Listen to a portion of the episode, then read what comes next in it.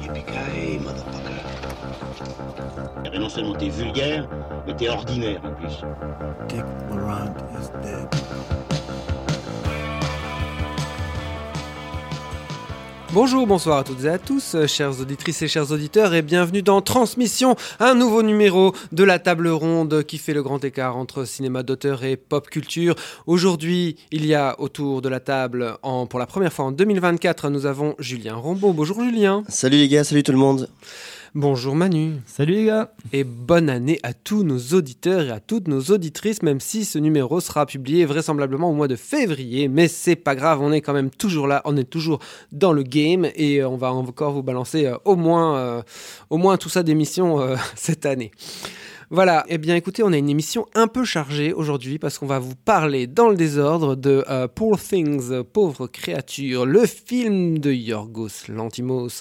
Nous allons parler également de May December, le film de Todd Haynes. Ensuite, on parlera aussi de Monster, l'innocence de Hirokazu Kore-eda.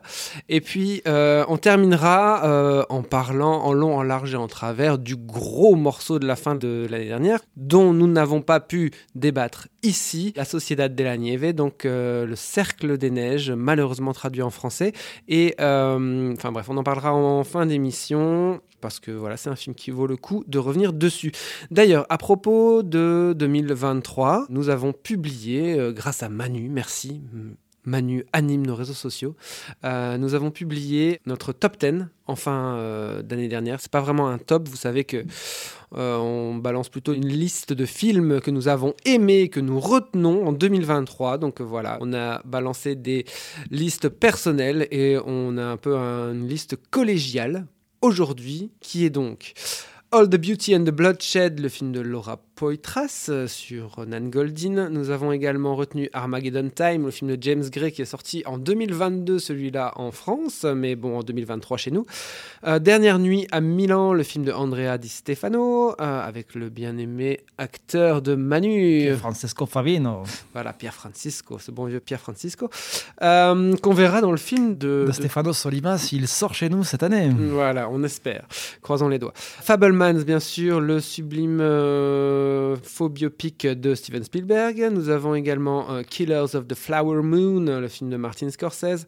La Société des Neiges, donc, euh, le, enfin, le, le Cercle des Neiges, dont nous parlerons plus tard, le film de Juan Antonio Bayona. qui est Le- sorti en 2023 chez nous, contrairement à sa sortie Netflix en 2024. euh, Oui, tout à fait. Donc, Le Garçon et le Héron, le film de Hayao Miyazaki. Misanthrope to Catch a Killer, le film de Damian Schifron. Tar, bien sûr, qui était sorti en janvier, le film de Todd Field.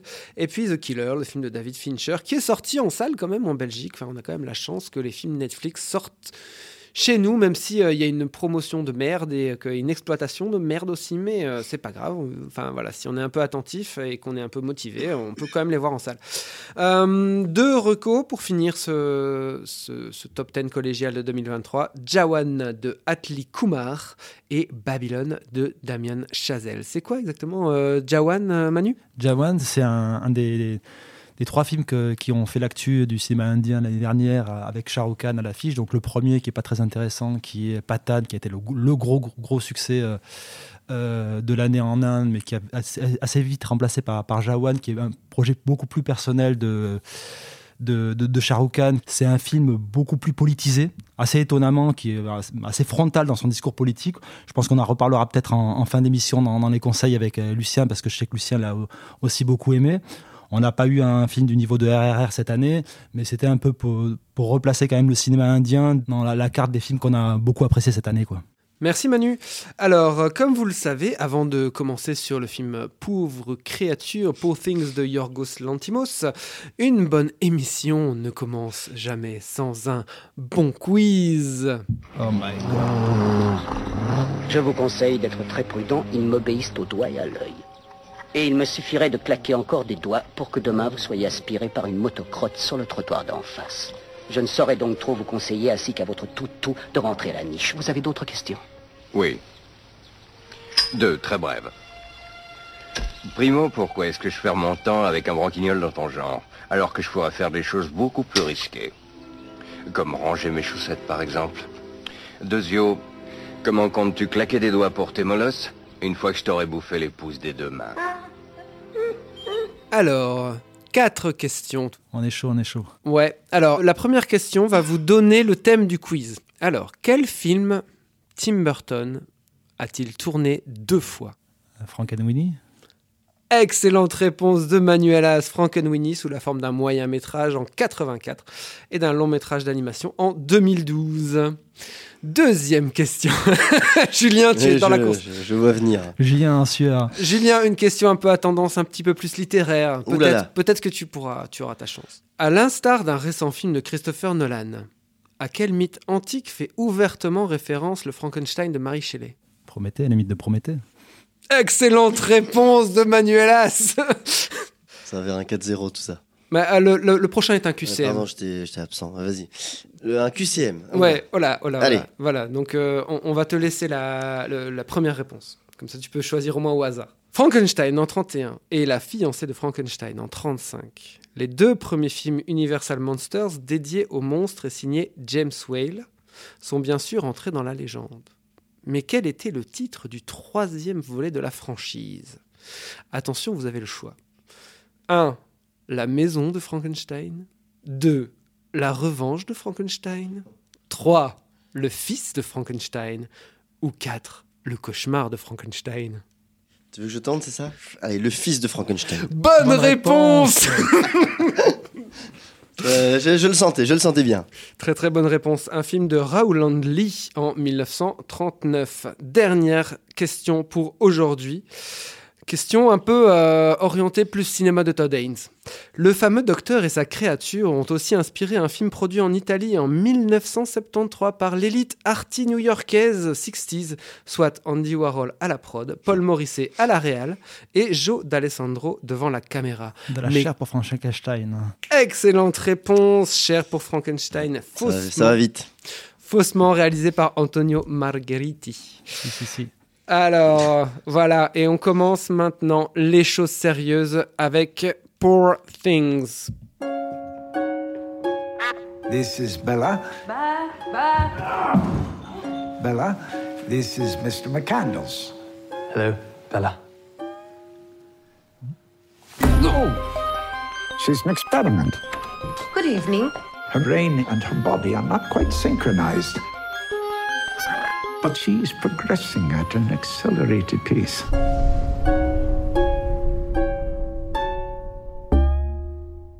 Ce bon vieux Yorgos Lantimos a donc récolté le Lion d'Or en 2023 sur le Lido, bien sûr, pour ce nouveau film qui s'appelle Poor Things, donc Pauvres créatures, qui est un film adapté d'un roman de l'écrivain écossais Alasdair Gray, euh, qui était paru en 92. Voilà, le scénario est signé Tony McNamara, c'était déjà le scénariste de La Favorite du même Yorgos en 2018, et de Cruella, qui était aussi avec euh, Emma Stone. Euh, voilà, donc ce nouveau film avec donc Emma Stone, je l'ai dit, Willem Dafoe, Mark Ruffalo qui joue dans ce film qui est quand même euh, la grosse sortie du mois. hein. Le film fait quand même euh, couler pas mal d'encre. Les gens y vont, les salles sont pleines et c'est plutôt bien, non Quand Oui, même. si, c'est plutôt bien, oui. Voilà. Déjà, on peut se réjouir au moins de ça. Euh, ça raconte quoi? Donc, euh, Que les gens aillent en salle ou que le film soit plutôt bien? j'ai pas dit que le film était plutôt bien. J'ai dit C'était c'était plutôt bien que, le, que les gens aillent en salle.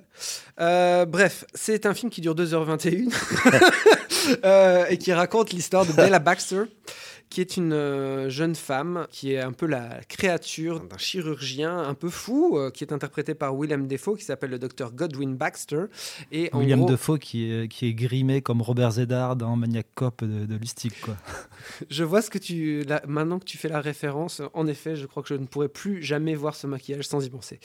Euh, le- donc, euh, ce docteur, ce bon vieux docteur Baxter a récupéré le corps d'une jeune femme enceinte qui avait tenté de mettre fin à ses jours et il a greffé le cerveau du bébé qu'elle portait dans le corps de la jeune femme. Nous avons donc une femme avec un corps d'adulte, mais un cerveau de bébé, ou qui est en, tout cas en, en évolution, euh, qui, est en, voilà, qui est en train de grandir. Au début, elle vit cloîtrée dans la maison de ce bon vieux euh, docteur Godwin, mais euh, finalement, elle va partir, puisqu'il y a un monsieur qui s'appelle Duncan Wedderburn, qui est interprété par euh, Mark Ruffalo, qui va partir, euh, faire voir le monde à cette euh, chère Bella, et qui va aller à Lisbonne, à Alexandrie, à Paris, dans plein d'endroits un peu fantasmés. Le montage est signé de Yorgos Mavro...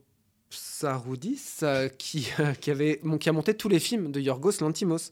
Et la photo est de Robbie Ryan, qui avait déjà fait La Favorite, qui travaille aussi sur les films de Ken Loach et qui avait fait aussi American Honey de cette chère Andrea Arnold, qu'on retrouvera normalement en 2024. Andrea Arnold. Alors, après cette introduction vraiment très très très chaotique, Manu, qu'as-tu pensé du film de ce bon vieux Yorgos? Bah, c'est peut-être le film le moins irritant de sa filmo parce que c'est pas un cinéaste que, je porte beaucoup dans mon cœur et je pense euh, qu'on porte pas beaucoup dans notre cœur autour de la table. C'est un film qui est assez régulièrement marrant, même s'il est assez répétitif dans, ses procédés de, comédie. Ça va pas chercher bien loin, mais le film est régulièrement assez réjouissant, notamment par la performance assez délectable de d'Emma Stone. J'ai beaucoup, moi, plus de réserves sur le, personnage de Ruffalo, mais ça tient beaucoup plus à, son écriture et au développement du, du personnage, qui à un moment tire à la ligne, mais c'est c'est le gros problème du film, c'est un film qui tire beaucoup à la ligne. Il y a le côté aussi paillard du film qui est assez réjouissant. Après, pour moi, on y retrouve un petit peu tous les défauts du cinéma de Lantimos, à savoir que c'est un, un gros cinéma de poseur, où le style, noir et blanc, fisheye, ne semble avoir que pour seul intérêt de chercher à se surstimuler ton œil de spectateur pour te garder captif. C'est un peu une forme de, racolage visuel assez irritant qui tient plus, à mon sens, d'une vidéo TikTok ou d'une logique publicitaire ça pourrait être peu dommageable. Après, pour moi, là où ça coince complètement, c'est que lorsque le film se rame un petit peu en, en de salon sur la condition féminine, alors qu'il ne délivre pour moi qu'un petit discours publicitaire d'empowerment féminin. C'est assez intéressant que ce mot empowerment vient du monde de l'entreprise plutôt que réellement des luttes sociales. Et ce registre-là, pour moi, pour Sing, ça fait guère mieux que ce clip Kenzo qu'avait fait euh, Spike Jones avec justement Mar Margaret Qualley qu'on retrouve aussi dans un petit rôle dans Pour Sing. C'est vraiment un discours publicitaire prémâché de libération féminine, mais qui est complètement cadenassé par, la, par cette artificialité du cinéma de l'Antimos qui, qui, qui, en fait ne laisse jamais la vie rentrer dans son cinéma et donc en fait ce, ce que discours reste très confortable, très publicitaire en fait. Il y a peu de prise de risque en fait de, dessus. C'est un, ça explique peut-être aussi le, le, grand succès du film. C'est un film qui qui te chahute pas beaucoup en tant que spectateur. Ouais, je suis bien d'accord. Julien bah, il parle bien Manu, hein. on pourrait s'arrêter là presque. Honnêtement, je, enfin, alors c'est pas le grand film radical, brut et dérangeant dont certains ou certaines nous disent qu'il est. Il m'a pas effectivement pas beaucoup chahuté ni choqué. Après, c'est vrai qu'au bout d'un moment, notamment à partir de l'épisode Lisbonne, j'ai choisi de prendre le film plutôt comme une grosse blague potache. Et ce que là-dessus, hein. ce qu'il est aussi, effectivement. Enfin, ouais, mais j'ai, j'ai, je sais pas, j'ai quand même l'impression qu'il essaie d'avoir une certaine charge corrosive et effectivement pour ça, faudra repasser un peu. Mais euh, sur la sur la blague, bah, non, mais c'est, pas de la condescendance quand je dis grosse blague potache parce que je trouve que qu'il, qu'il est bon là-dedans dans, dans ce film-là. euh. Alors effectivement, je le trouve ostentatoire et fatigant. Je, je comprends pas son, son, son excès du fisheye ou ce genre de, de, de, comme tu disais, de stimuli visuels. Je trouve ça soit franchement fatigant, soit franchement laid. Mais après, euh, oui, voilà, tu l'as dit, hein, la performance d'Emma Stone est assez fantastique. Je trouve dans la façon, dans, sa candeur, dans la façon dont elle découvre euh, bah, le sexe, la vie, dans, son espèce de, non-censure qu'elle a avec ce, ce, cerveau de bébé implanté dans son corps. C'est assez délectable, c'est très drôle. Il y a des bonnes trouvailles de dialogue, de faire l'amour, hein, faire des bons furieux ou faire de, des jeux de langue.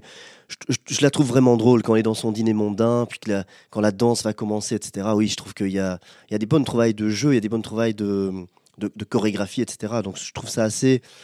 Finalement, moi, c'est effectivement le film où je me suis le plus amusé, où j'ai le moins à, reprocher à Lantimos. Après, euh, oui, euh, bah, je, rejoins ce que tu as dit. Effectivement, je, trouve que, que le discours féministe semble plaqué, qu'il est plutôt voire misogyne d'ailleurs par endroits, mais bon, c'est, on va pas tout plaquer là-dessus. Mais euh, et alors, je m'interroge sur ses extérieurs. Enfin, on, est loin dans la laideur quand même, je trouve, non? Bah, je sais pas, la laideur, c'est subli... enfin. Ça, après, voilà. ce Dans y l'artifice, en tout cas. Ce qu'il y a, c'est qu'on est dans une esthétique qui est quand même, enfin, moi je trouve vachement déjà euh, labourée. Enfin, c'est un truc qu'on a déjà vu 50 000 fois. euh. J'avais l'impression de regarder vraiment un livre d'images, une BD un peu euh, qu'aurait sorti les humanoïdes associés euh, il y a 40 ans. Enfin, je sais pas. Mais enfin, franchement, je- moi je, je trouve qu'il n'y a pas vraiment beaucoup de, de neuf d'invention dans l'univers qui est déployé. J'en parlais en off, mais euh, voilà, les, les- les chimères euh, qui, qui habitent chez euh, Willem Defoe, moi, moi, ça m'a fait penser à J.F. Sébastien euh, dans Blade Runner, quoi. Mais euh, voilà, moi, j'ai trouvé qu'au niveau de ce qu'il déployait visuellement, alors que putain, il, il en déploie des trucs Ouais. visuellement, je trouvais qu'il était jamais vraiment inspiré, quoi. Il y a, il y a- il y a aucune vraiment. Bon, la vraie idée, c'est ce truc de personnage bébé qui doit dans sa candeur. Et en effet, vous l'avez dit, le côté paillard, le côté euh, grosse blague potache, ce sont les choses et, le jeu des mastones sont les trucs qui t'accrochent au film. Parce que moi, je ne pénètre jamais ce film. En fait, moi, je regarde ce film comme je regarde un aquarium. Euh, non, je dis ça aussi pour les fichailles et tout ça, mais parce que j'étais constamment à l'écart du film, mais constamment en dehors. Euh, je trouvais que c'était un film qui était sous cloche et qui ne m'impliquait jamais. J'avais même l'impression de ne jamais vraiment rentrer euh, à l'intérieur euh, des, des scènes. Tous les scènes qui sont en extérieur, qui déploient justement tout ce, ce décorum, ne, ne vont toujours être dans ces plans justement dans très très très très longues, enfin très très courtes focales pardon, très décoratifs. Et euh, sinon les scènes euh, où qui sont qui vont être, on va rentrer dans, un- dans un découpage un peu plus serré, ça va être que dans des chambres d'hôtel ou des restaurants. Enfin, donc moi je, Mais je, trouve pas, que le, le euh, point d'accroche, c'est-. Enfin, on l'a dit, mais c'est Emma Stone. Le point d'accroche, c'est euh, un peu par procuration, les aventures qu'elle vit, euh, cette espèce de. Comment on appelle ça les, De conte initiatique, quelque part. Oui, non, C'est le point complètement. d'accroche du film. Mais C'est l'accroche, mais est-ce que tu es impliqué? T'es pas impliqué. le problème, je pense que si t'es pas impliqué, c'est qu'en fait, il botte en touche au moment, à un moment de développement de personnage. C'est qu'à un moment, vraiment, elle s'émancipe. C'est fait de manière hyper caricaturale. C'est ce discours en Grèce avec les pauvres en dessous, où elle, descend et tu as ce grand cri et ce grand plan de, de, de, de- grue. Je sais même pas si c'est de grue parce que c'est tellement dégueulasse numérique en, termes de numérique, tout ce qui se tourne autour de, de, cette île. Mais où tout d'un coup, il voudrait créer de l'émotion et c'est juste, c'est totalement à plat. Pour moi, ça m'a vraiment rappelé le cinquième élément où, à un moment tu avais euh, Mila Jovovich qui découvrait tous les malheurs du monde. C'est pour moi de ce niveau-là.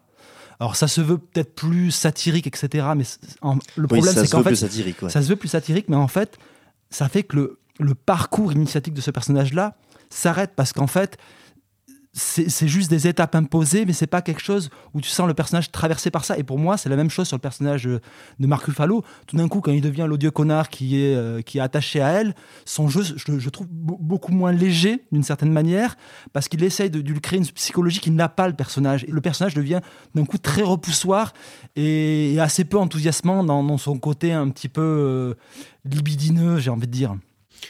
Moi, je trouvais que toute cette évolution, euh, cette euh, évolution du personnage, était, je trouvais que c'était très plaqué et qu'en fait, ça ne la transformait pas vraiment. En tout cas, ça ne transforme pas la manière dont elle, elle interagit avec le récit. En fait, elle continue à subir tout le temps les choses. Moi, j'ai Mais, trouvé. mais ça, on est d'accord. hein. Je trouve que c'est son point. le- je disais, le point d'accroche me semble être totalement Emma Stone, mais je trouve qu'effectivement, il n'y a pas d'évolution dans son personnage. Et même à Paris, dans les scènes de, de bordel, de sexe, etc., ça ne la modifie que peu, quoi. Puis bon, pour un discours féministe, à la fin, c'est quand même euh, la femme la plus teubée, j'ai envie de dire, de, de, la maison qui va servir de domestique. Hein. C'est pas l'homme qui se met au service des femmes dans, le film à la fin. hein. C'est quand même, il y, a quand même cette logique-là avec le personnage de Margaret Qualley qui est quand même une, une, une proto Emma Stone euh, dans, le film et qui se retrouve euh, confinée à son même rôle à la fin. Ouais, après, j'étais en train de penser à la longueur quand tu disais 2h20. Je me disais, il y a aussi quelque chose à dire. C'est que j'ai l'impression, cette histoire de, premier mari qui revient, donc le, mari originel, le mari à qui elle était promise avant de, tenter de se suicider. Je trouve que c'est un épisode qui pourrait vachement apporter au récit. Au final, voilà, ça, tombe un peu à plat, ça n'apporte pas grand chose à, l'ensemble, ça ne la modifie pas beaucoup. À part ce plan un peu drôle de, chèvre, de, cerveau plaqué dans la chèvre, mais voilà, je, je trouve c'est un peu vain. Mais en fait, les, les grands tournants scénaristiques de, de- de Ouais. tout ce film tournent, tombent à plat. C'est ça le problème. T'es un peu dans une espèce de, de truc très finalement très très euh, très plat euh, d'une manière euh, rythmique et de la manière dont, dont le récit avance. C'est très euh, livre d'images, quoi, que tu feuillettes euh, un peu euh, toujours sur Mm. le même, euh, voilà, sur le même rythme. Pa- Par rapport aux ambitions que ça a, c'est pas du tout assez poil à gratter à mon sens. Ça devrait être un film qui devrait être, comme le, le dirait euh, Yannick Dain, un caillou dans la chaussure. Quoi. Ça l'est pas du tout. Quoi. C'est vraiment un film qui est extrêmement balisé dans, dans l'évolution de ses personnages en fait, qui, te- qui te délivre un petit peu le discours que t'attends. Ouais. J'ai entendu des parallèles avec Barbie. Oui, moi aussi j'ai entendu ça. Et- J'ai pas vu Barbie. Pour moi, c'est la même chose. Enfin, c'est- c'est évidemment pas du tout les mêmes films, mais dans ce côté poil à gratter absent, c'est c'est les mêmes reproches que je ferai aux deux films en tout cas. Très bien, merci messieurs. Eh bien, je vous propose de passer à la suite. Nous allons parler maintenant du film May December, signé Todd Haynes. How, how do you choose your roles? Hmm. I want to find a character that's difficult to understand. Why are they like this? Were they born or were they made? I thought you were taller. You look, you look taller on television, but we're basically the same size. Thank you for doing this. Well, I want you to tell the story right, don't I? They're sweet, aren't they? We've been together for almost 24 years now. It's hard to trust that you're gonna represent things as they were.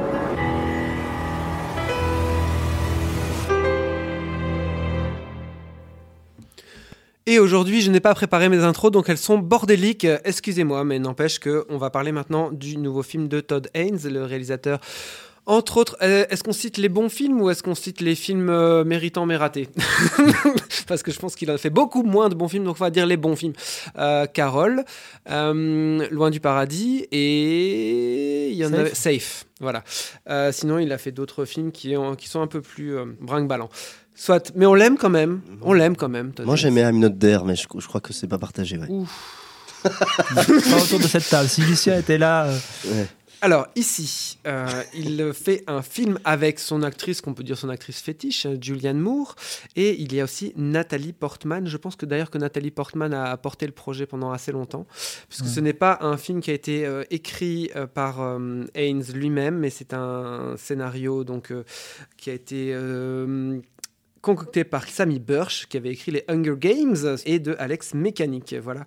Todd Haynes s'intéresse ici à l'histoire d'une actrice qui s'appelle Elizabeth, c'est Nathalie Portman. Elle arrive à Savannah, une petite ville du sud des États-Unis, parce qu'elle va interpréter une femme qui y habite donc à Savannah, une femme qui est interprétée par Julianne Moore.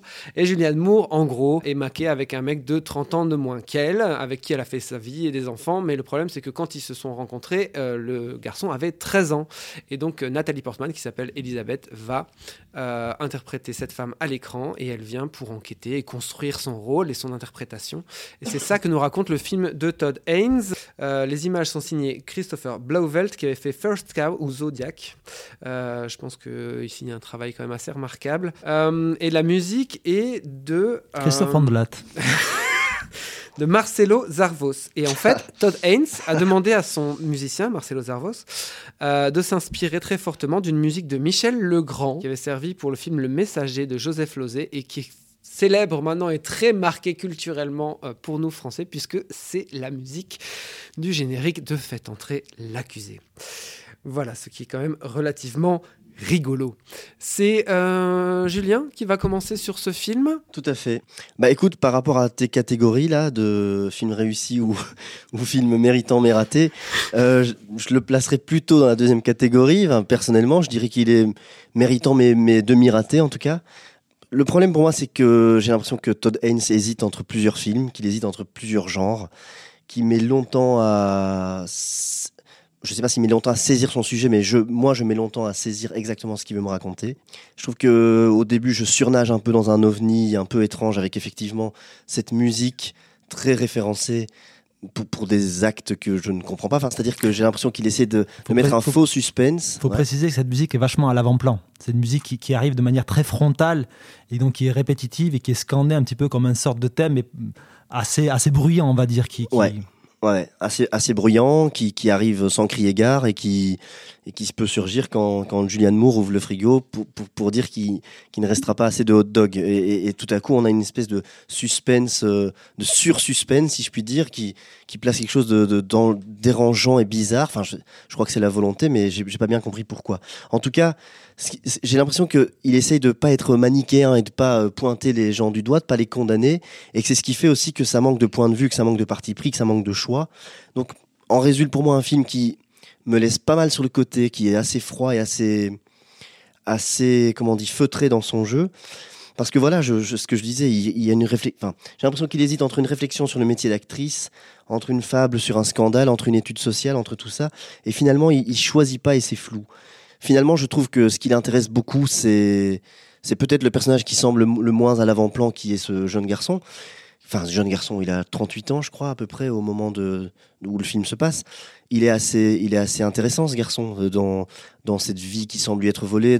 Alors, effectivement, il était consentant, mais il avait 13 ans, donc euh, finalement, il, en- on, en on fait, c'est un- le seul personnage qui, est une- qui vit une vraie, véritable tragédie. C'est le seul personnage qui est pas vraiment acteur de ce qui se passe, quoi. En fait, il est pas du tout dans une logique de manipulation ou de prédation Ouais. que peut avoir les deux personnages féminins. C'est le pers- c'est un peu le personnage qui est resté coincé entre deux âges.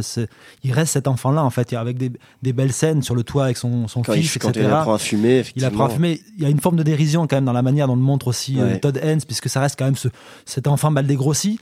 Mais au fur et à mesure que le, le film se, se développe, la caractérisation du personnage l'amène vraiment vers une forme de tragédie. Ouais, c'est le personnage qui- qui- qu'on interroge dans le film, c'est le personnage qui me semble le plus intéressant. Et au contraire de, de Moore avec ce, dernier, ces dernières scènes, etc., qui est complètement dans la manipulation. Je, je sais pas, effectivement, il y a un regard posé sur, euh, sur l'ensemble des personnages qui, qui me dérange un peu et qui, qui, qui, fait que je, n'entre pas dans le film. Mais c'est un drôle de truc. Donc c'est vrai, en tout cas, au début, on se demande vraiment, mais dans quoi on est? Et puis en plus, il surjoue de ça en fait. Il vraiment, il cherche pour moi, il cherche vraiment à te mettre dans cette interrogation. La preuve en est ces cadres qui sont toujours très étranges dans le film. Au début, enfin voilà. euh, il- il y a tout, beaucoup de, de- de contre-cadres. Souvent, c'est déséquilibré en fait. Ils cherchent volontairement, visuellement, à te déséquilibrer, à te mettre sur ce, sur ce truc un peu, euh, voilà, un peu mouvant, un peu, tu sais pas trop où t'es. Et par contre, pour moi, se dessine assez rapidement. Le thème qui est central, selon moi, euh, pour le film, c'est euh, le métier d'actrice et la recherche de la vérité et le fait que finalement la réalité tu ne t'en saisis jamais vraiment et que si tu es actrice tu as plutôt intérêt à faire une adaptation une vraie interprétation que d'essayer d'être au plus proche du réel. Parce que si jamais tu es- cherches à être au plus proche de la vérité ça t'échappe tout le temps. Tu veux dire qu'il faut se forger sa, vé- sa vérité, comme Oui, dans Handsome Million Chute, c'est ça? Et ben je trouve justement que Ouais, ce thème ça, de la c'est ça recherche qui est un la- petit peu euh, illustré et parfois souligné dans le Ben, film. moi, je trouve que le- pour le coup, au-delà de la blague sur Anatomie d'une chute, je trouve effectivement le, le film de, de Todd Haynes plus intéressant sur rapport-là parce qu'il multiplie les angles et il y a un vrai trouble parce qu'il ne pose jamais clairement les choses. Il y a une zone d'ombre dans chacun de ces personnages qu'il arrive à préserver et qui fait que le film reste déroutant effectivement, mais aussi fascinant par cet aspect-là parce que il, il ne se place pas au-dessus de ces personnages-là. Il t'apporte par petites touches impressionnistes des informations sur les différents personnages et c'est à toi un peu de recomposer le tableau. C'est pas un film qui me parle beaucoup, hein, je, reste assez extérieur au film, mais c'est là où je trouve qu'il a une approche plutôt intéressante vis-à-vis de son sujet. Bah, il te montre quand même que Nathalie Portman est un personnage plutôt négatif, quoi. Un personnage, euh, disons, assez euh, euh, mente religieuse comme Ouais. ça, et aussi euh, Bah, le fait. Julianne Moore ouais. aussi. Hmm, Bah, euh, quand je parle de la dernière scène, elle est, elle est complètement manipulatrice avec euh, l'image qu'elle veut renvoyer dans le film, par exemple. Euh, tu parles de, Nathalie Portman Non, non, je parle de Julianne Moore. Je dis, elle est autant manipulatrice que, que Nathalie Portman. Peut-être. Moi, j'étais pas, j'ai pas été euh, si. euh, Enfin, en fait, j'ai eu du mal aussi de nouveau à saisir ce personnage de, de Julianne Moore qui me semble vraiment très étrange. Après, euh, faut quand même souligner le fait qu'à un moment, Nathalie Portman, donc qui était en train de d'essayer de de- d'imiter au maximum, de, voilà, de, de s'approcher au maximum de Julianne Moore, ou enfin du personnage qui est interprété par Julianne Moore. Il y a un moment où elle va faire un monologue face caméra en essayant de, singer Julianne Moore. C'est quand même très beau à voir parce qu'elle va retrouver des mimiques de, De de, bouche. jeu, ouais, de bouche justement de Julianne Moore. Et alors là, tu te dis qu'elle est, elle est quand même super forte. C'est que, bah, après, c'est du pain béni pour une, pour une actrice. Mais c'est vrai que retrouver Nathalie Portman, ça, fait, ça faisait longtemps qu'on ne l'avait pas vue. Et euh, à ce niveau-là, Ah si, il y avait tort quand même. hein.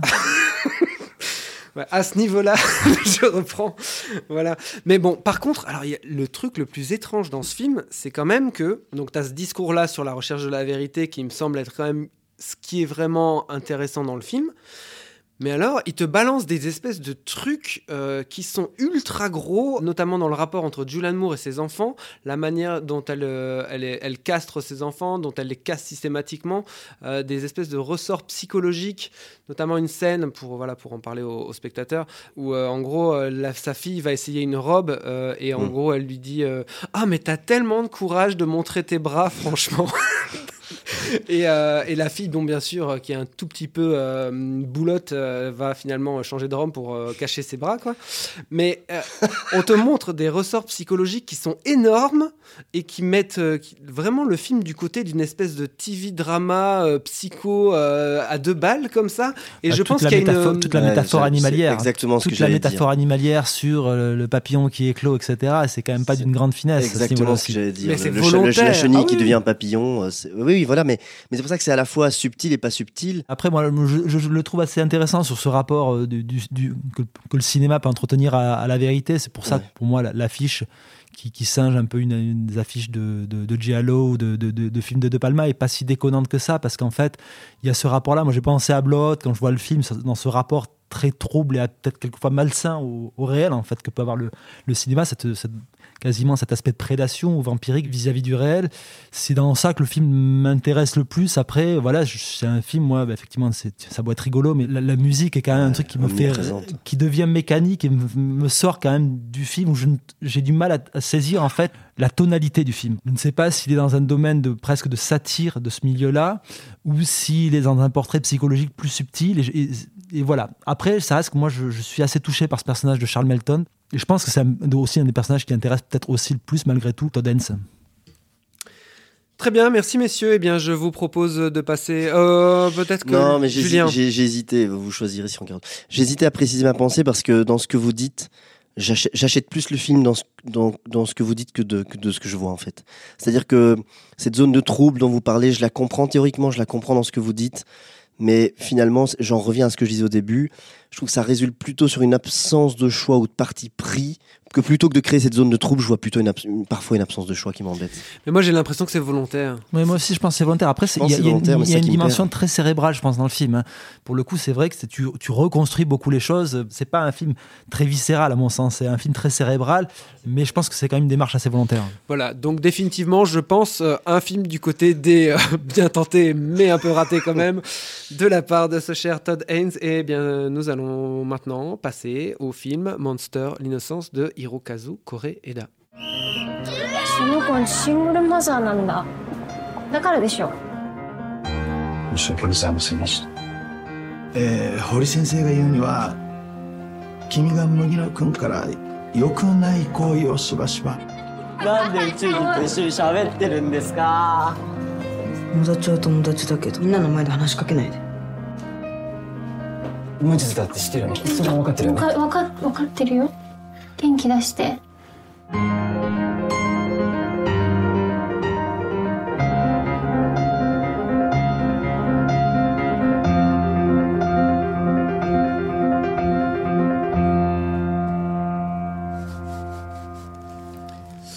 Monster l'innocence, c'est donc le nouveau film de Hirokazu Kore-eda, le réalisateur de Nobody Knows ou de Still Walking ou de euh, une comment s'appelle? Une affaire de famille, une affaire de famille, Shoplifters, euh, qui avait eu la Palme d'Or et qu'on avait beaucoup aimé ici. Euh, donc euh, le réalisateur japonais qui revient au Japon après avoir fait Broker en Corée, il a fait aussi des films en France, je pense, dont j'ai oublié le titre, La Vérité, je crois, avec Binoche et Deneuve et Ethan Hawke, je crois, un espèce de drôle de truc que je n'ai pas vu. Ici, ce qui change, c'est que il euh, donne les clés de son scénario à euh, quelqu'un qui s'appelle Yuji Sakamoto, puisque d'habitude Koreeda écrit ses propres films. Et euh, pour ce film, donc Monster l'innocence, il a été récompensé du prix du scénario au dernier festival de Cannes. C'est trois points de vue, voilà, euh, sur euh, une histoire euh, trouble entre trois adolescents qui vont nouer leur destin, mais on ne sait pas très bien comment. Et justement, on aura trois vérités différentes autour de ce lien qui les a unis et dont l'issue est, on va dire, relativement tragique. On peut noter que euh, la maman, qui est le premier point de vue, est interprétée par Sakura Ando, qui jouait déjà la maman dans euh, Une affaire de famille. Minato, son fils, est interprété par Soya Kurokawa. Et euh, Ori, le professeur dont le film va emprunter le point, de vue pour le deuxième segment, est interprété lui par Eita Nagoyama. On peut signaler aussi que c'est la dernière musique de film de Ryuichi Sakamoto, euh, qui signe une musique euh, assez belle, mais assez discrète, il faut le dire, euh, dans le film de Koreeda. Euh, c'est moi qui commence sur ce film.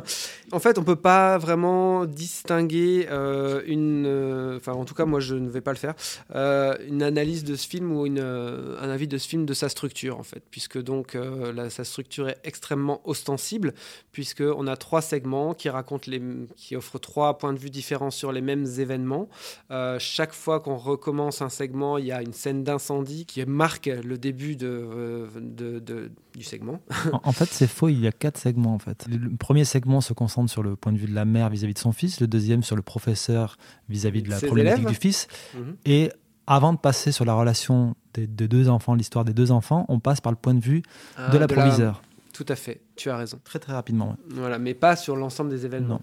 Voilà, c'est vrai. Trop rapidement. Oui, sans doute trop rapidement. Alors voilà, on y vient. C'est un truc un peu bizarre parce que à la fois les événements sont assénés puisqu'on les voit et on les revoit, mais en même temps il y a plein de zones qui restent très embrumées dans ce film. C'est très, il y a beaucoup de choses que moi j'arrivais pas à désépaissir de cette histoire. Et puis surtout à la fin euh, du film, tu te dis bon Dieu, mais pourquoi est-ce qu'on a eu les deux points de vue, premiers points de vue, puisque ce n'est pas finalement, c'est une structure à la Rashomon, mais qui ne raconte pas la même chose que Rashomon, soit que euh, la vérité est multiple et dépend de ton point de vue.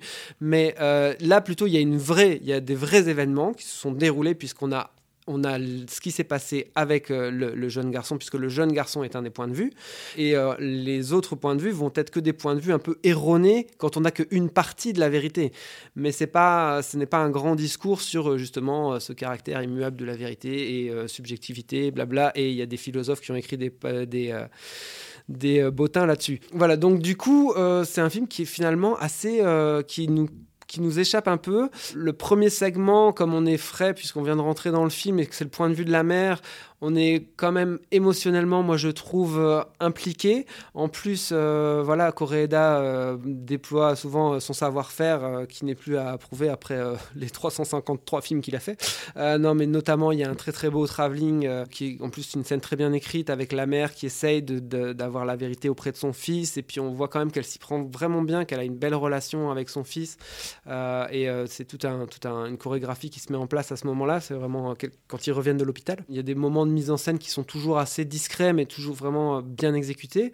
Mais en fait, le problème de ce film, même s'il a été récompensé finalement, c'est son scénario, c'est cette structure en trois actes, cette deuxième partie avec le professeur qui, qui me semble complètement euh, accessoire. En plus, un personnage qui, qui était déjà antipathique dans la première version et qui reste antipathique quand c'est quand c'est son, son, segment à lui.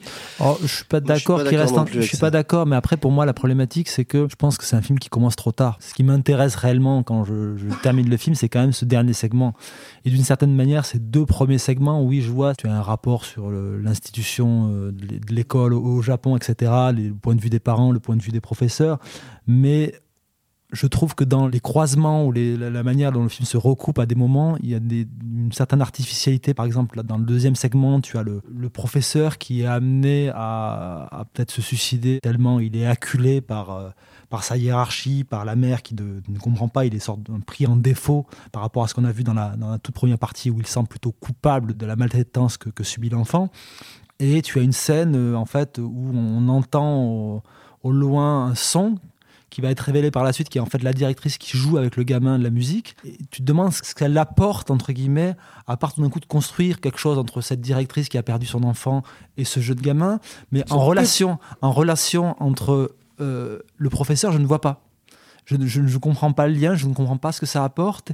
Et au final, le cœur émotionnel du film, ce qui me touche le plus, c'est quand même la relation de ces deux gamins, qui est à la lisière de l'amour, entre guillemets, qui, est la, partie la plus intéressante, la plus belle, la, plus touchante du film, mais qui arrive beaucoup trop tard. J'aurais besoin de m'investir beaucoup plus dans cette relation, qu'elle soit plus détaillée, que réellement elle soit uniquement une sorte de, de jeune miroir de ah oui, ça, je l'ai vu sous ce prisme-là, à un moment, je le revois sous un autre prisme. En fait, il y a comme une sorte de structure, pas j'ai envie de thriller, mais il y a une structure qui, en fait, qui n'est pas, à mon sens, réellement adaptée à ce que ça raconte, en fait.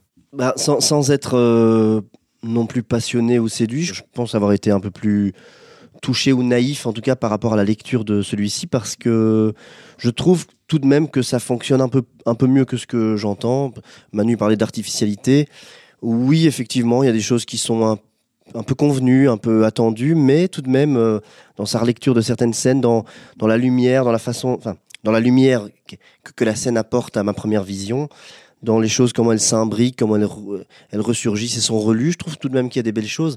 Et notamment, euh, bah, on, parlait beaucoup de. On a parlé de la, négativité ou ce personnage un peu euh, de professeur pas très sympa, qui a l'air totalement en faute. Et puis finalement, bah, les, faits nous apprennent que peut-être pas tant que ça, si je me souviens bien. en tout cas, non, non, mais notamment, je parle de cette scène. euh, je vais dire qu'il y a trois volets, même si effectivement il y en a un quatrième. Mais dans les trois volets, cette scène où on voit le cartable volé, on pense qu'il y a dispute entre les gamins. Enfin, on pense que c'est l'instituteur qui d'abord est brutal, puis finalement on comprend qu'il y a dispute avec les gamins. Puis dans la dernière scène, dans le dernier volet, on comprend pourquoi il y a dispute avec les gamins. Enfin bref, c'est un exemple pour dire que j'ai pas adoré le film. Je l'ai trouvé parfois effectivement un peu nébuleux, pas toujours simple et et il me manque aussi de, quelque chose pour rentrer à fond dedans, mais, euh, mais, mais je trouve que les différentes parties fonctionnent. Donc je trouve que son scénario n'est pas, n'est pas vraiment le problème, je crois. Après, euh, effectivement, sur la fin, effectivement, je trouve qu'il y a des, des, des potentialités non exploitées. Je parle de la, la tempête qui a lieu à un moment donné avec le, donc quand ils sont réfugiés dans le bus, etc. Que ce soit du point de vue des parents qui les cherchent ou du point de vue des gamins qui sont dans le bus. Effectivement, l'impression que ça aurait pu être plus développé, plus beau et que cette relation entre les deux gamins aurait pu prendre plus de place, ouais. Bah, t'as pas, t'as pas vraiment de climax émotionnel en fait. Il y a un jeu dans les deux premières parties de on- le- la mère et le prof se retrouvent pendant l'orage. Ça s'arrête. Et puis ça s'arrête. Et puis après, normalement, on devrait avoir une espèce de, de climax émotionnel à ce moment-là. Et tu ne l'as jamais vraiment en fait. C'est- Il y a de nouveau quelque chose de, de très Mais à étrange. chaque fois, il désamorce en coupant en fait ce climax émotionnel où il, il passe par une ellipse et en fait, chaque fois, tu, tu redescends en tant que spectateur au niveau de ton, ton pic émotionnel pour repartir un peu à zéro. Et ce qui fait qu'en fait, tu n'as, tu n'as pas cette emphase émotionnelle, à mon avis, ce- ce- ce- ce- cette, montée que tu devrais, à mon sens, avoir lors du final du film, à mon avis, qui, est quand même, une- qui a quand même une dimension, même si elle reste métaphorique, assez tragique vis-à-vis du, Ouais. du parcours de ces deux gamins. Et en fait, elle ne reste qu'à l'état un petit peu de, d'idée plus que d'émotion. Et c'est vrai que ces différentes parties ont cet aspect reset dont tu parles qui, qui font qu'effectivement, on, revient à zéro ou là où on devrait euh, commencer à être ému, quoi. Now, if any of you sons of bitches got anything else to say, now's the fucking time! Merci Oren. Et maintenant, nous allons passer au film La Société des Neiges, le film de Juan Antonio Bayona. Si no comemos nos vamos a morir. ¿Comer qué? Yo no me voy a quedar acá.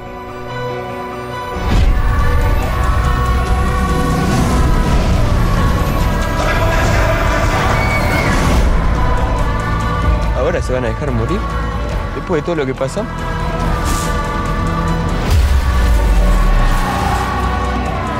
Vos tenés las mejores piernas del equipo. Tenés que caminar por los demás.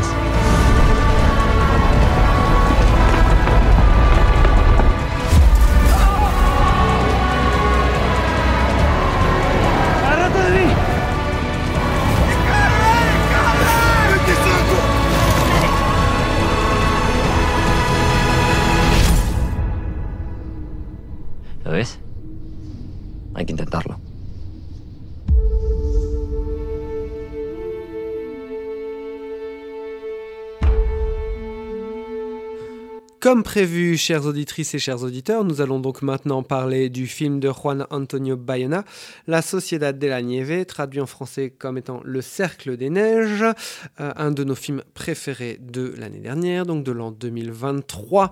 Et à cette occasion, pour parler de ce film, nous avons en duplex Monsieur Lucien Alflans. Lucien Alflans, bonjour. Salut les gars. Merci Lucien, ça fait plaisir de t'être libéré en ce dimanche matin pour venir parler avec nous de ce film de Juan Antonio Bayona. Donc euh, Le Cercle des Neiges, euh, un film qui est sorti le 4 janvier sur Netflix et qui était donc euh, visible quelques semaines auparavant dans trois salles en Belgique, mais donc qui a eu une, une carrière éclair sur les écrans belges que la majorité des gens vont découvrir de toute façon chez eux, mais que j'ai eu la chance de voir quand même sur grand écran, ainsi que Manu, je crois, j'en suis sûr même. C'est bien sûr adapté du fait divers des survivants du crash euh, de l'avion uruguayen dans les Andes en 1972. Euh, le scénario est de Juan Antonio Bayona, de Bernat Villaplana et de Jaime Marquez. Pour ce film, euh, il fait appel à un nouveau chef-op qui s'appelle Pedro Luque, qui avait travaillé auparavant avec Fede Alvarez beaucoup. donc Juan Antonio Bayona, après aussi l'expérience américaine de Jurassic World 2 et de... comment ça s'appelle Les Anneaux du Pouvoir, retourne donc en langue espagnole, euh, après aussi avoir signé quand même des films en langue anglaise qui étaient assez bons, hein, The Impossible et euh, A Monster Calls. Mais donc euh, ici, c'est un film donc en langue espagnole. Et j'ai des amis hispanophones qui ont vu le film et qui m'ont dit qu'il était en plus avec accent uruguayen. Oh. Voilà. Donc, euh, le film est interprété entre autres par Enzo Vogrinčić, qui joue le rôle de Numa, qui est un peu le personnage, on va dire, référence, euh, en tout cas dans les deux tiers du film. Il y a aussi Augustin Pardeia et Mathias Recalt, pour citer que trois des interprètes de ce film, qui est un film choral. Voilà. Euh, Lucien, qu'as-tu pensé du film de Juan Antonio Bayona? Alors, je, sans mauvais jeu de mots, mais je commence un peu à froid sur un film euh, qui ne l'est pas tant. Ben, c'est simple, pour moi c'est le, le retour du petit maître qui propose un film à hauteur, sinon, sinon plus haut encore que, que ses précédents films dont tu viens de parler, euh, Oli. Je pourrais revenir sur, sur, sur euh, ce qui m'a peut-être le plus marqué dans le film, c'est à quel point il arrive à faire de sa narration un parallèle avec son, son propos sur le fait de faire, de faire groupe, de faire société, des, des neiges ou d'ailleurs comme seule survie possible, c'est quelque chose qui est, vraiment appuyé par sa manière de raconter son histoire d'un pur point de vue narratif, à un tel point que on pourrait y voir presque un, manquement, mais pour moi ça ne l'est pas, d'un tel point qu'il est presque difficile de, différencier les personnages à certains moments. Enfin, on peut, avoir tendance à les confondre. Tant le protagoniste du film, c'est le groupe, comme en témoigne, et on va tout de suite aller dans le spoiler, mais euh, donc attention spoiler comment témoigne ce, risque énorme pris en, cours de narration qui est, de, tuer le narrateur. Je pense que le film a une capacité incroyable, comme souvent chez Bayona, c'est vraiment presque une de ses marques de fabrique, d'amener à, des émotions extrêmement fortes dans les instants les, plus improbables. Ici, euh, vraiment, euh, il, fait, sentir le, sacrifice, le, manque, la peur, mais vraiment, euh, je, je je pensais jamais avoir les larmes aux yeux en regardant un mec bouffer un corps humain, quoi. Enfin, euh, donc il y, a vraiment quelque chose d'assez incroyable là-dessus. Et puis alors, euh, je pense qu'on va tous revenir là-dessus, mais il y a une, maestria délirante du, découpage, de, jeu de focal qui permet un ressenti, un, réespacement de l'étouffement, du confinement.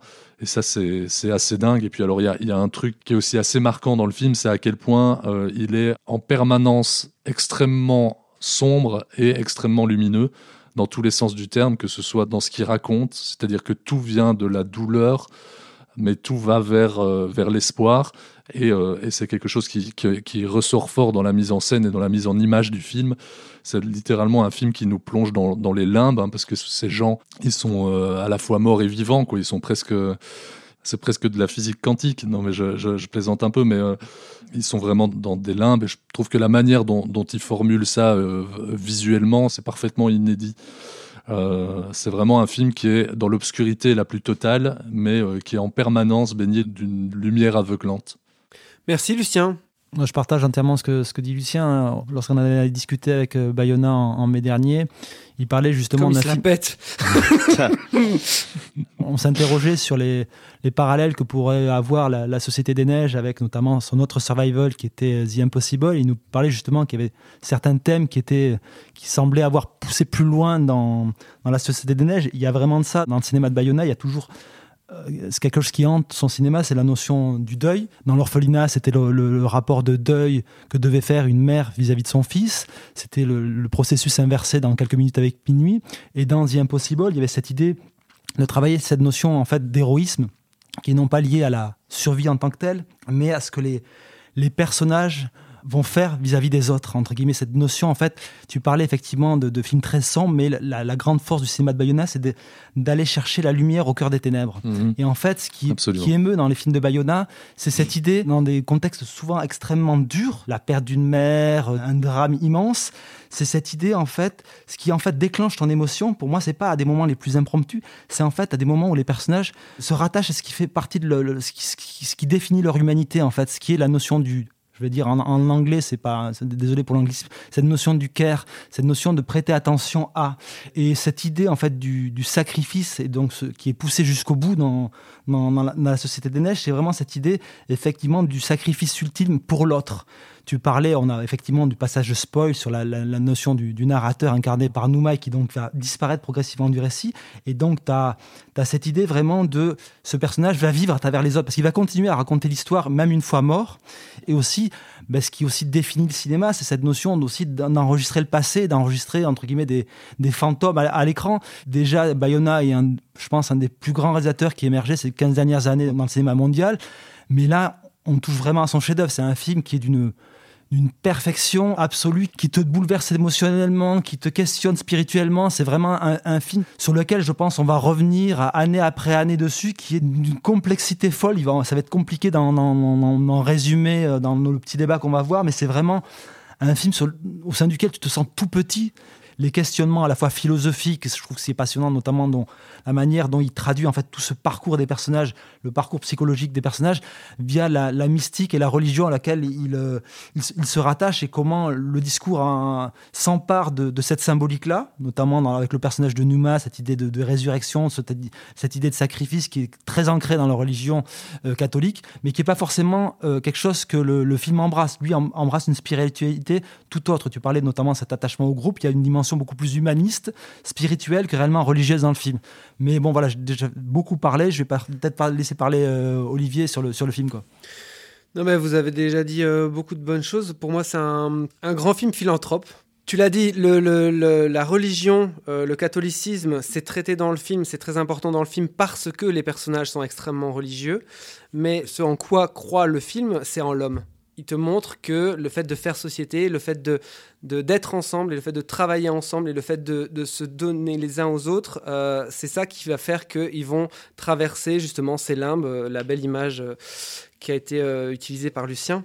Et la sublime idée aussi, je trouve, qui traverse le film, c'est de faire un film autant sur les morts que sur les vivants. C'est d'ailleurs pour moi complètement incarné dans le, dans le scénario lui-même, puisque le personnage de. Il va y avoir une espèce de croisement entre le personnage de Numa qui va petit à petit s'éteindre et le personnage de Nando qui va petit à petit renaître. Et il y a vraiment une passation qui est faite entre les deux personnages, et euh, notamment une passation au cœur du récit, puisque une fois que Numa n'est plus là, le personnage qui est le plus à l'écran sera euh, Nando c'est un film qui rend vraiment hommage euh, aux morts qui leur donne une, énorme place en fait. Ils sont aussi présents euh, que, et aussi importants en fait dans cette société que ceux qui sont restés. Et euh, d'ailleurs, il, y a un moment une phrase où à la fin, Nouma dit Nous étions tous morts, mais certains en sont revenus. je trouve que c'est une des clés de lecture de ce film qui est, comme tu disais Manu, Enfin, voilà, inépuisable à mon avis. Et puis, bon, moi je l'ai vu deux fois. Je l'ai vu une fois en salle et ça m'a foutu dire un, coup dans le bide, dans le sens où cet usage notamment des courtes focales était hyper impliquant au niveau émotionnel. Moi, je suis pas un grand fan des, grands angles en général, et là, il y en a vraiment beaucoup. Et c'est utilisé vraiment euh, tout au long du film, et c'est vraiment pour euh, transmettre, je pense, le côté physique du film, vraiment le froid, la faim, la crasse, euh, tout ça, ça, t'implique vraiment physiquement dans le... Ça, a cet effet, en tout cas.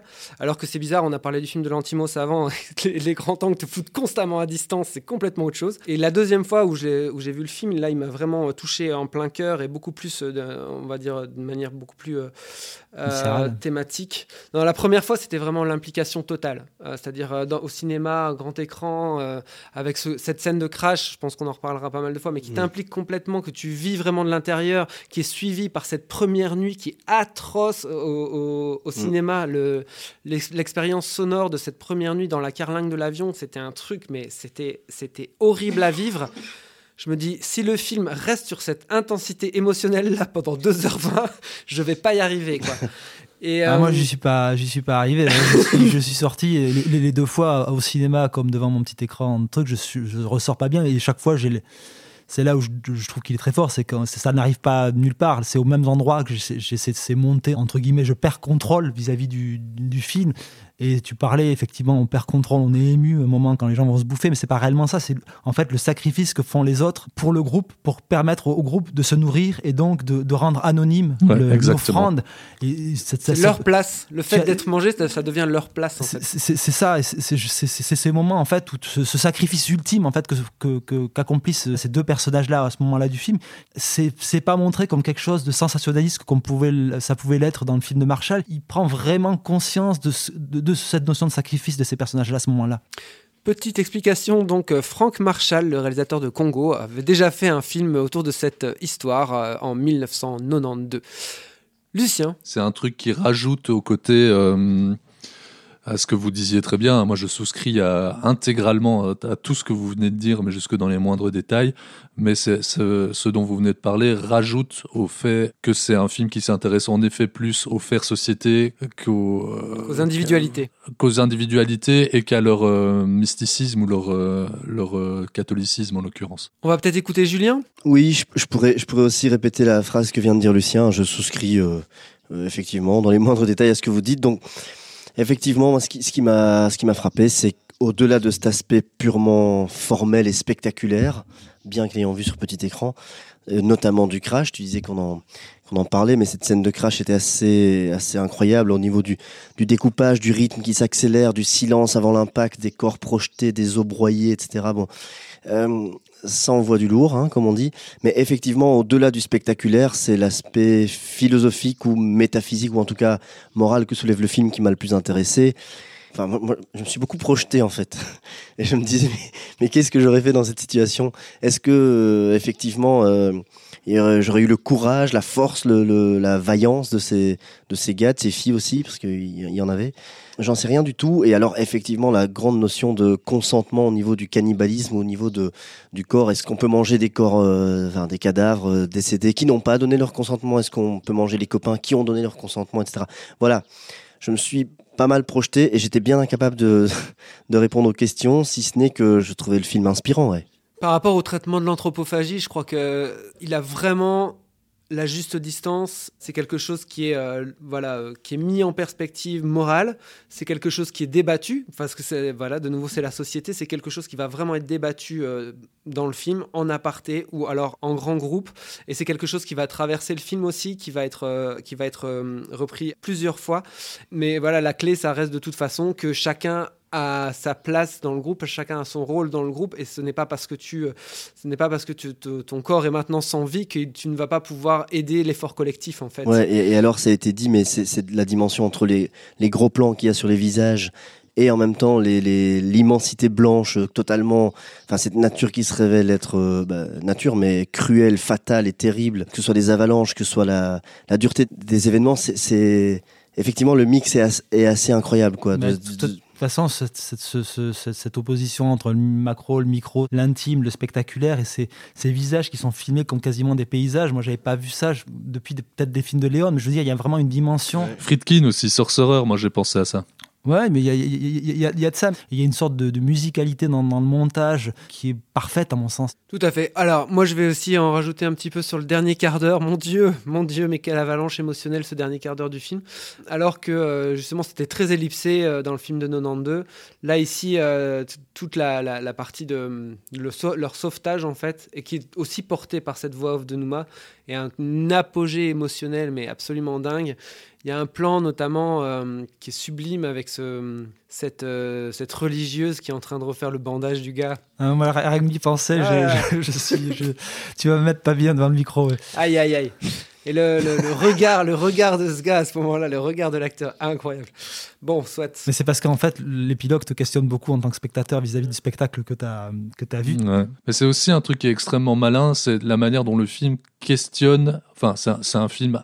C'est un film à grand spectacle, c'est un film de grand spectacle, c'est un film extrêmement impressionnant. euh, euh, tu parlais de viscéralité, etc. C'est un film qui te fait ressentir énormément et qui utilise les effets du cinéma. euh, dans, on parlait de, de découpage, de, de y a- le film est pété d'effets euh, d'effets spéciaux. euh, Invisible. hein. Ouais, c'est ça, totalement invisible. Enfin bon, bref, tout ça, c'est un film à grand spectacle et c'est un film en effet qui te, qui te questionne, toi, en tant que spectateur, par rapport à ton rapport à ce que tu viens de voir comme film de grand spectacle. C'est vraiment un film qui est malin su- sur tous les points sur lesquels il s'avance. quoi. C'est vraiment, c'est un film brillant. Alors j'ai deux petites remarques. je trouve peut-être que parfois il y a peut-être un peu trop de musique. Et il y a juste un plan que j'aime pas. À la fin, il y a un plan euh, avec une cage thoracique euh, rongée euh, en avant-plan, dans, dans un, un plan en contre-plongée sur, le, sur un des survivants. Voilà, je trouvais juste que ça, c'était un tout petit peu too much. Mais c'est extrêmement discret. Oui, bien sûr. Et moi, je trouve aussi passionnant c'est- cette, dim- cette dimension où ça rejoint tout le cinéma de, de, de Bayona, c'est que c'est un cinéma qui est toujours, même dans ces deux films réalistes, j'ai envie de dire, euh, mais en fait, c'est pas le, réalisme qui l'intéresse, c'est plutôt la, quête de, vérité des personnages vis-à-vis de, ce qu'ils traversent. On, reste dans une dimension réaliste, mais par des codes qui empruntent au cinéma fantastique, on bascule dans autre chose, dans, quelque chose de beaucoup, beaucoup plus large qui est du domaine de l'allégorie. Et c'est je trouve ça assez passionnant, même dans ces films-là qui ne se rattachent pas à un corpus fantastique, c'était un peu la même chose pour le, le- le Del Toro, dans le dernier Del Toro, c'est qu'il y a toujours malgré tout un tout petit peu de fantastique dans ces films-là. Parce que c'est des questionnements que le cinéma fantastique embrasse et qu'on retrouve aussi dans ce, dans ce film-là. Merci Manu, je pense qu'on va euh, conclure ici sur ce film. Donc euh, je vais euh, peut-être dire, euh, on va peut-être dire au revoir à Lucien puisque je crois qu'il est occupé à, il doit aller couper un, un gigot puisque nous sommes dimanche, mi- dimanche midi, n'est-ce pas? Euh, non, je ne suis pas encore. Mais euh, c'est quels sont vos. C'est quoi la suite? Euh, on, on- on va aller passer au conseil. On en va passer au conseil. Ah ouais, très bien. Bah, je peux rester pour les conseils. Écoute, pourrieux, pour moi tu n'es qu'une merde de chien qui s'étale sur un trottoir. Et tu sais ce qu'on fait d'une merde de ce genre? On peut l'enlever soigneusement avec une pelle, on peut laisser la pluie et le vent la balayer, ou bien on peut l'écraser. Alors si tu veux un conseil d'ami, choisis bien l'endroit où on te chiera. Manu, tu commences sur les conseils? Bah, euh, je profite justement de la- l'arrivée dans la conversation de, Lu- de Lucien, puisqu'on on a mis dans nos, nos en début d'émission le film Jawan de, de signé Kumar. Je sais que Lucien euh, l'a découvert un peu plus tard que, moi, et euh, je voulais juste avoir un petit peu ses, retours et peut-être commenter avec lui sa découverte euh, du euh, deuxième film de l'année de Khan.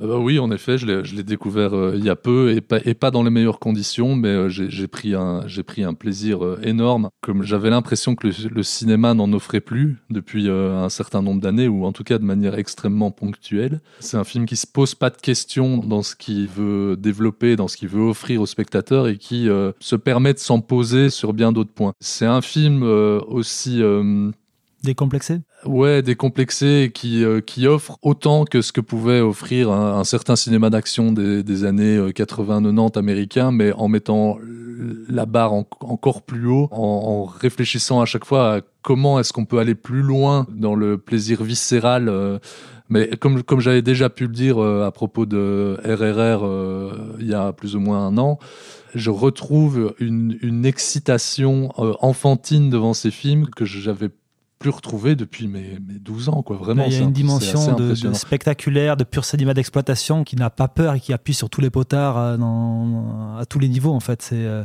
le, le rythme du film est assez dingue, contrairement à- au premier film qui a fait l'événement en Inde de, de, de Khan, qui était Patan pour moi, qui est un film qui qui cherche un peu trop à s'occidentaliser et qui, d'une certaine façon, je trouvais un film assez mou en termes de, de- de montage. Euh, Au-delà des scènes d'action, c'est un film qui se, qui s'écrase souvent dans beaucoup de scènes de, de dialogue, pas très inspiré en termes de découpage et qui est surtout pour moi très peu rythmé. C'est un film pas très bien écrit. Euh, en revanche, Jawan a un rythme absolument dingue qui, qui en fait emporte tout, même les, les écueils d'écriture, même euh, voilà certaines facilités que le, le- le film a. Et ce qui est aussi réjouissant, c'est qu'en fait le film appuie sur tous les potards à fond, c'est-à-dire en termes de spectacle, mais aussi dans son propos politique. C'est-à-dire quelque chose, c'est un film qui va euh, les deux pieds dans la gueule du spectateur Absolument. en termes de, de, de discours politique, qui prend pas du tout de, de chemin de traverse. C'est un film extrêmement frontal et c'est assez impressionnant dans ce type de cinéma-là, tout d'un coup, de me dire enfin du cinéma d'exploitation qui reparle. Euh, entre guillemets, j'ai envie de dire au, peuple, aux gens, entre guillemets. Là, tu as une dimension émancipatrice qui est clairement au cœur du film. Quoi. Mais non, non seulement qui, qui reparle, mais je pense sur ce type de cinéma-là, sur ce type d'économie, je, je pense, enfin voilà, on est habitué aux, blockbusters américains qui, euh, qui euh, sont souvent par essence politiques, mais qui le sont de manière pirate, je veux dire.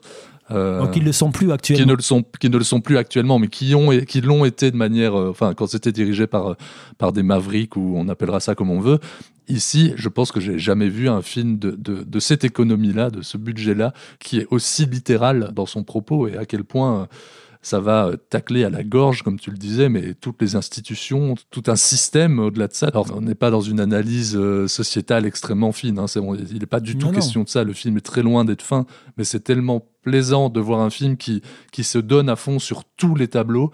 Il y a aussi une question d'exotisme, mais, euh, mais c'est, c'est- oui, c'est, c'est absolument, euh, c'est absolument fascinant. Mais messieurs, ce film est disponible comment? Est-ce que c'est disponible quand on est un peu un hacker? Non, non, non, non, non, il est disponible tout à fait légalement en ce moment euh, sur euh, la plateforme Netflix euh, en Belgique. Je ne sais pas si c'est le cas pour d'autres pays, mais en tout cas, non, non, il est disponible de manière tout à fait légale, sans être compliqué, parce que c'est vrai qu'il y a une vraie problématique de l'exploitation du cinéma indien. On peut découvrir euh, par chez nous, dans les, dans les kinépolis notamment, euh, certains films indiens qui sont vraiment diffusés à destination de la, diaspora.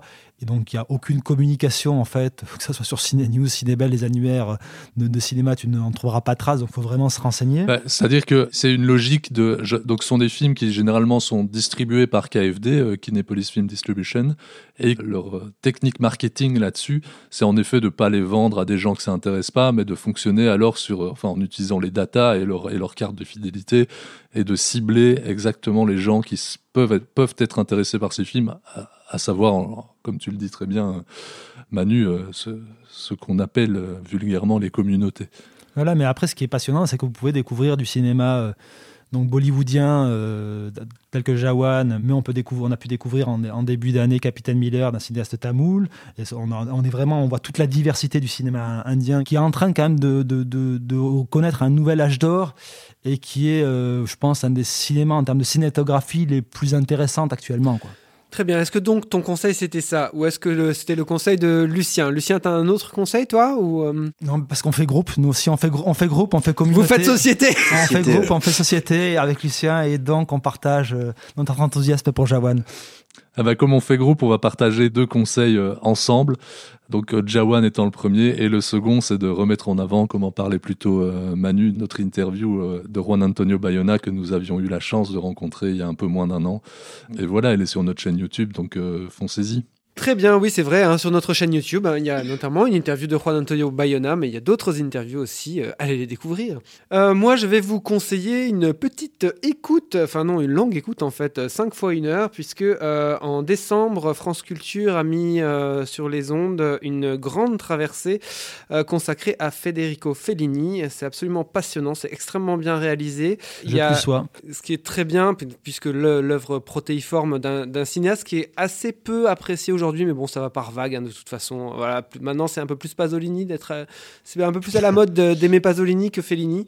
Euh, mais bon, euh, Fellini reviendra à la mode.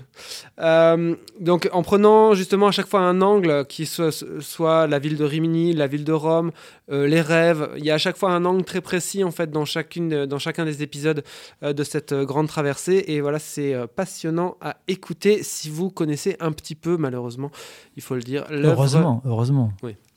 L'œuvre du maestro. Julien, je crois qu'il a quand même quelque chose Mais à oui, mais oui.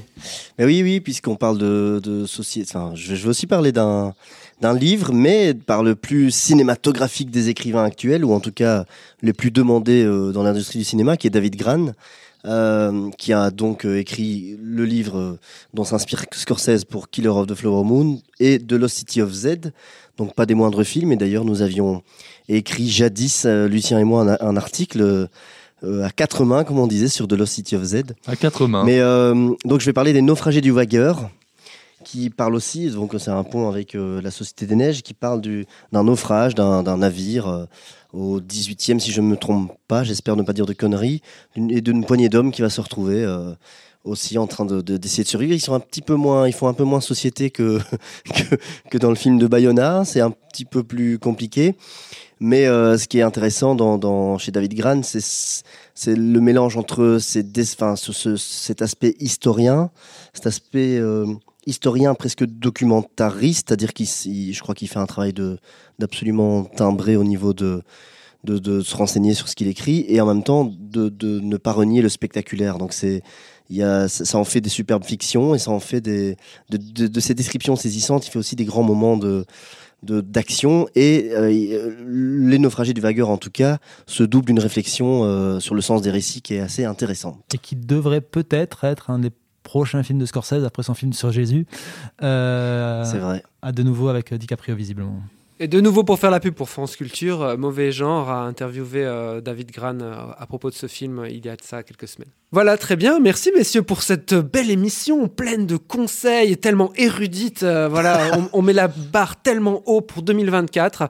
Euh, on se retrouve bientôt le 15 février puisque nous allons le 15 février à la librairie Flaget pour la dédicace du livre Seuls les fantômes qui est signé Cyril Fallis qui était le rédacteur en chef du site Le Passeur Critique. Feu, Euh, feu le passeur critique. Feu le Passeur Critique sur lequel On s'est tous rencontrés, c'était notre Tinder à nous en fait, le passeur. C'est là Euh, qu'on a fait société en tout cas. c'est là qu'on a commencé à faire société et aujourd'hui on. C'est voilà. faux, euh, Julien et moi on se connaissait avant. ah, vous avez fait société autour de la chimée bleue, vous Soit, bon, alors petit instant pub. Donc, Seuls les fantômes, premier roman de Cyril Fallis qui est sorti chez Belfond. Et donc, il y aura une dédicace le 15 février à euh, la librairie Flaget. Et euh, on y sera parce qu'on aura enregistré ce même jour. Donc, euh, vous allez avoir cette émission, puis il y en aura une autre fin février. Voilà, merci beaucoup, chères auditrices, chers auditeurs, de nous avoir suivis. On vous aime, Kiss Kiss, Bank Bank. YouTube, Facebook, Instagram, Acast, Podcast Addict, Google Google Podcast, Blue Sky. Blue Sky. On est sur plein de réseaux sociaux, on est sur plein de- de- d'applications euh, de, lecture, de podcasts. Donc euh, voilà, écoutez-nous, mettez-nous des étoiles, recommandez-nous, euh, voilà, tout ça, tout ça, tout ça. Merci beaucoup, euh, merci Manu, merci Julien, merci Lucien et à très bientôt. Au revoir.